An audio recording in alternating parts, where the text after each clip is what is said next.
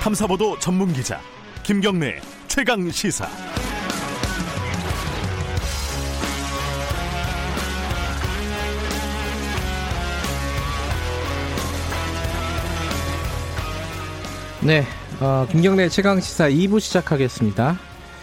어제 어, 미래한국당이 창당을 했죠. 중앙당이. 이게 이제 자유한국당의 위성 정당이고 어, 이번에 바뀐 선거법에 맞춤으로 해서 어, 비례의석을 확보하기 위해서 만든 정당입니다. 어, 일부에서는 이게 코미디 같은 일 아니냐 이런 비판이 나오고 있습니다. 그리고 법적인 어, 논란도 있고요. 이게 합법이냐 불법이냐. 어, 그리고 이제 총선을 앞두고 있는데 관련된 얘기 비롯해가지고 정의당 얘기까지 어, 여쭤보겠습니다. 윤소아 정의당 원내대표 연결돼 있습니다. 안녕하세요. 네, 안녕하세요. 정의당의 윤소아입니다. 네, 어, 남의 당 얘기부터 좀 여쭤보겠습니다. 자유한국당 쪽의 위성정당이죠. 미래한국당이 창당을 했습니다. 네 명의 현역 의원들이 합류를 했고요. 이거 뭐 창당 기념식 뭐 뉴스에서 보셨을 텐데 보시면서 네네. 어떤 생각이 드셨습니까? 이법 행위를 떠나서요. 네. 아, 우리 정치가 이렇게까지 망가지게 하는구나. 한마디로 기가 막힐 일인데요. 네. 반면에 지금 왜 정치 개혁이 필요한지, 국회가 왜 판갈이 돼야 되는지 여실히 보여준 사건이라고 이렇게 봅니다. 음. 그동안 그 오십 퍼센트도 안 되는 지지율로 특정 지역을 싹쓸이하는 그 현행 소선거구제가 네. 이제 국민의 민심을 그대로 반영할 수 없다고 해서 지난한 과정 끝에 선거법을 연동형으로 개정했잖아요. 네. 아, 그런데 지금 자유한국당이 보여주는 모습이 뭡니까? 무슨 일회용 컵도 아니고 뚝딱 위성정당 만들어가지고 이것은요. 네. 수단과 방법을 가리지 않고 의석수 조금 더 얻어보겠다는 거 이상도 이하도 아닌데 국민을 안중에도 없는 또 다른 네. 살인치하고 막장 정치의 끝판을 보여주고 있다. 저는 음. 이렇게 보고요. 오히려 자유한국당이 네. 예, 자멸의 길로 들어선 게 아닌가. 어? 음. 예, 그런 막장 드라마다 이렇게 봅니다. 아, 지금 윤소하 원내대표께서는 자멸의 길이라고 말씀하셨지만은 예. 현실적으로 보면은 총선에서 이 비례정당, 그러니까 위성정당을 통해서 어, 의석을 더 많이 확보할 가능성이 높은 거 아니에요? 물론 그분들은 어, 꼼수, 고박이 꼼수를 해서라도 네. 어, 그렇게 하겠다고 하는데 네. 전 국민적 아무리 보수의 진영에서조차도 네. 이 부분은 위법성이 강하고 선거 개혁과는 백팔십 도 다른 방향이기 때문에 네. 그리고 자유한국당 내부에서도요. 네. 최소한의 정치적 도리마저도 이렇게 내팽개치고 어떻게 자유한국당이 정치적 판단을 구할 수 있겠느냐 하는 네. 그런 이야기가 많이 있단 말이죠. 그런 의미에서 어, 말씀드린 겁니다. 아, 아, 자유한국당 내부에서도 그런 얘기가 있어요? 아, 음. 네네. 어, 직접 들으셨어요, 이 부분? 이건, 예, 예. 아하. 이건 좀, 이건, 이건 너무하지 않느냐, 이런 거죠. 어. 그리고 지금... 이제 거기 이해 당사자들도, 네. 그, 저, 억지로 이렇게, 그것도 이제, 에, 그, 정당법 위반, 음, 네. 행위에 해당하는데요. 그래서 고발도 했는데, 네. 좀 이따 이야기 하기로 하고요. 네. 그런 것에 대해서 반기지만 않는 것이 드러나고 있습니다. 예. 그럼 지금 말씀하신 부분 중에 문제점이 두 가지인데 하나는 이제 법적인 부분이고 하나는 네. 어, 내용입니다. 내용은 내용부터 여쭤보면은 아니 선거법을 사 플러스 일 그러니까 자유한국당 빼고 어, 만들었으니까 네. 우리는 책임이 없다 이 법에 대해서 어, 그, 그러니까 자유한국당 입장에서 말씀을 드리면은 네. 이거 뭐 날치기 한 거 아니냐 이렇게 규정을 하고 있는 거잖아요. 그러니까 우리는 위성정당 만들어서 우리 살 길 찾는 거다 이건데 여기에 대해서는 뭐라고 말씀을 해주시겠습니까? 아, 냉정하게 패스트트랙의 그 법안을 통해서 합법적으로 통과된 것은 인정하기 때문에 네. 아 그러면 자기들이 선거를 보이콧해야죠. 이것은 이 자체가 선거법 개정 자체가 예. 불법이고 날치기다. 그러면 우리는 이것을 인정할 수 없다고 그렇게 나와야죠. 오히려요. 아하. 이백칠십 명으로 하고 비례대표는 없애자고 했던 것이 거기에 지도부의 공개적인 공식적인 발언까지 있었잖아요. 네. 그런데 막상 정치개혁을 위해서 선거법이 개정되니까 비례대표제를 없애자고 주장했던 사람들이 비례 정, 전문 정당을 급조하겠다? 이게 음. 예, 언어 도단이죠. 음, 차라리 선거에 보이콧을 해라 이런 말씀이시군요. 아, 그것이 자신들의 주장에 예. 명분이라도 있, 있을 거 아닙니까? 예. 이건 궤변이죠, 궤변. 음, 법적인 것도 한두 가지 좀 따져봐야 될 게 있습니다. 지금 이게 선거법에 어떤 부분이 문제가 있다고 보시는 거예요? 지금 고발하신 거죠?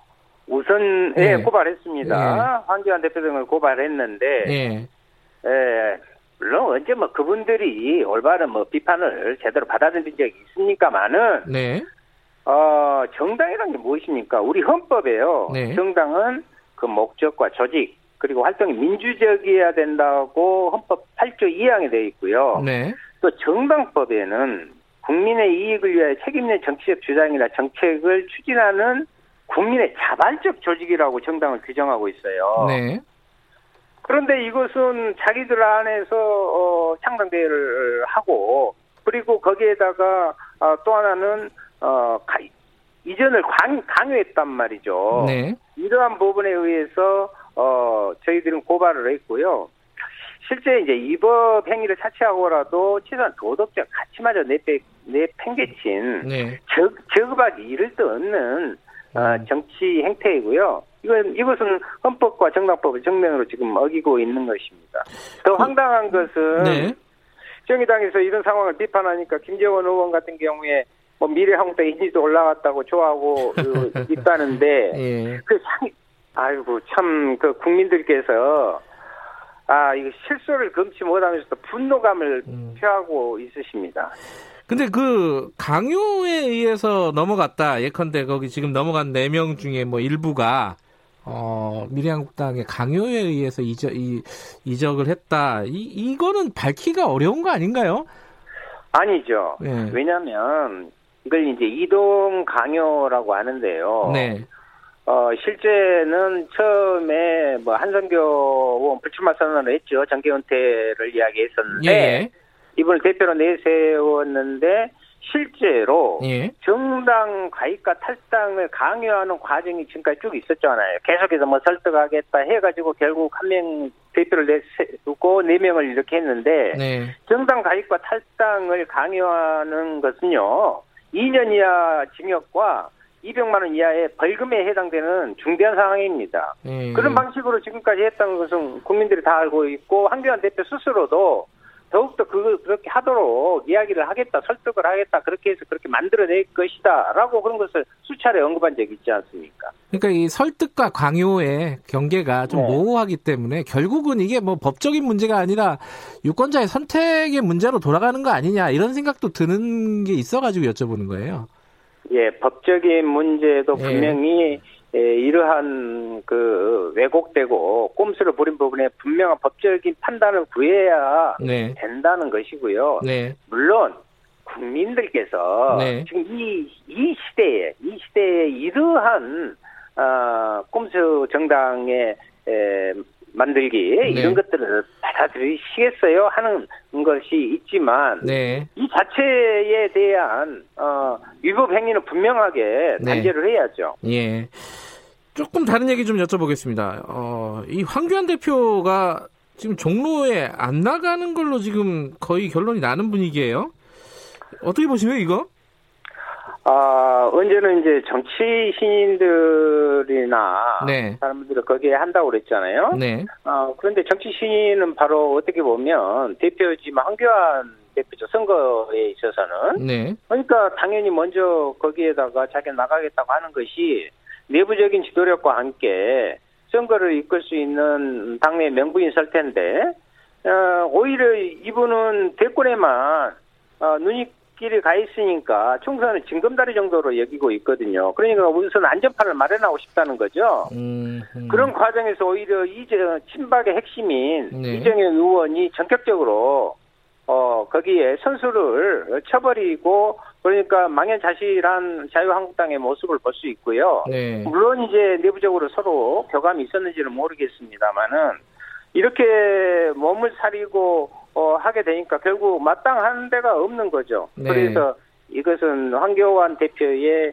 예, 지도력 부재가 앞으로 더 깊어질 것이다. 이렇게 되는 하나의 상식적인 음. 사건이 될 수도 있습니다. 그리고 용산도 지금 이제 권영세 전 주중대사가 먼저 선수를 쳤어요. 네네. 근데 이제 이제 어떻게 할까요? 그러니까, 이분은 그러면 비례로 그, 나가야 됩니까? 어떻게 할지 모르겠습니다만은. 그걸 여쭤보려고요. 어떻게 할 것 같으세요?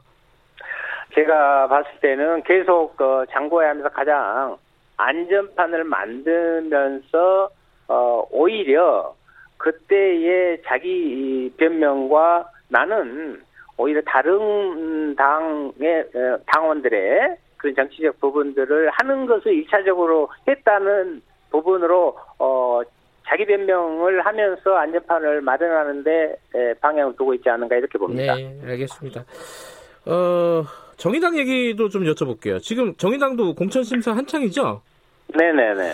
지금 그 외부 영입 인사들 있잖아요. 이자스민 네. 의원, 전 의원을 비롯해가지고 이분들은 지금 어떻게 같이 묶어가지고 비례대표 경선을 하는 겁니까? 어떻게 되는 거예요? 아니, 그분들은 경선에 참여할 수 있는 네. 당원이잖아요. 네. 당에 입당을 했고 당권을 가지고 있기 때문에 네. 어, 경선에 참여할 수가 있습니다. 어, 아니 그러니까 그런 식으로 선출이 되는 거예요? 아니면 뭐 전략 공천을 한다든가 뭐 이런 겁니까? 어떻게 되는 거예요? 아니요, 이제 전략 공천은요. 네.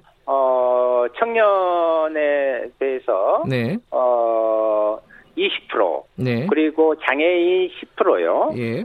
그리고 농어민의 부분에서 또 전략 공천 이것은 확정된 전략 명분은 그렇게 돼 있고요. 예. 나머지는 어 시민 단체나 네. 또 다른 좋은 영입을 해서 같이 나 경선에 뛰어들겠다 네. 할 수 있는 부분은 더 논의해서 그 연대의 부분의 가능성은 약간은 열어놓고 있습니다. 음. 그리고 이제 시민 참여 예. 경선단이 지금 많이 참여해 주시고 계시거든요. 네. 그래서 어, 친성당원 투표의 칠십 퍼센트 그리고 네. 삼십 퍼센트는 어, 어떤 아무 당권이 없어도 네. 시민 여러분들께서 비례대표 우리 손으로 뽑자 하는 부분에 참여하실 수 있는 네. 어, 그러한 방법으로 진행되고 있습니다. 지역구에는 어, 후보를 어느 정도 내는 걸로 지금 결정이 됐습니까? 처음에는 이제 음. 석패일 접폐지라든가 또 비례대표가 이제 캡을 씌우는 이런 부분들이 있어서 네. 어, 우리가 원내 개섭단체를 목표로 하고 그렇게 될 겁니다만은 어, 지역구에 소극적이지 않나 이렇게 좀 생각을 했는데 오히려요. 예.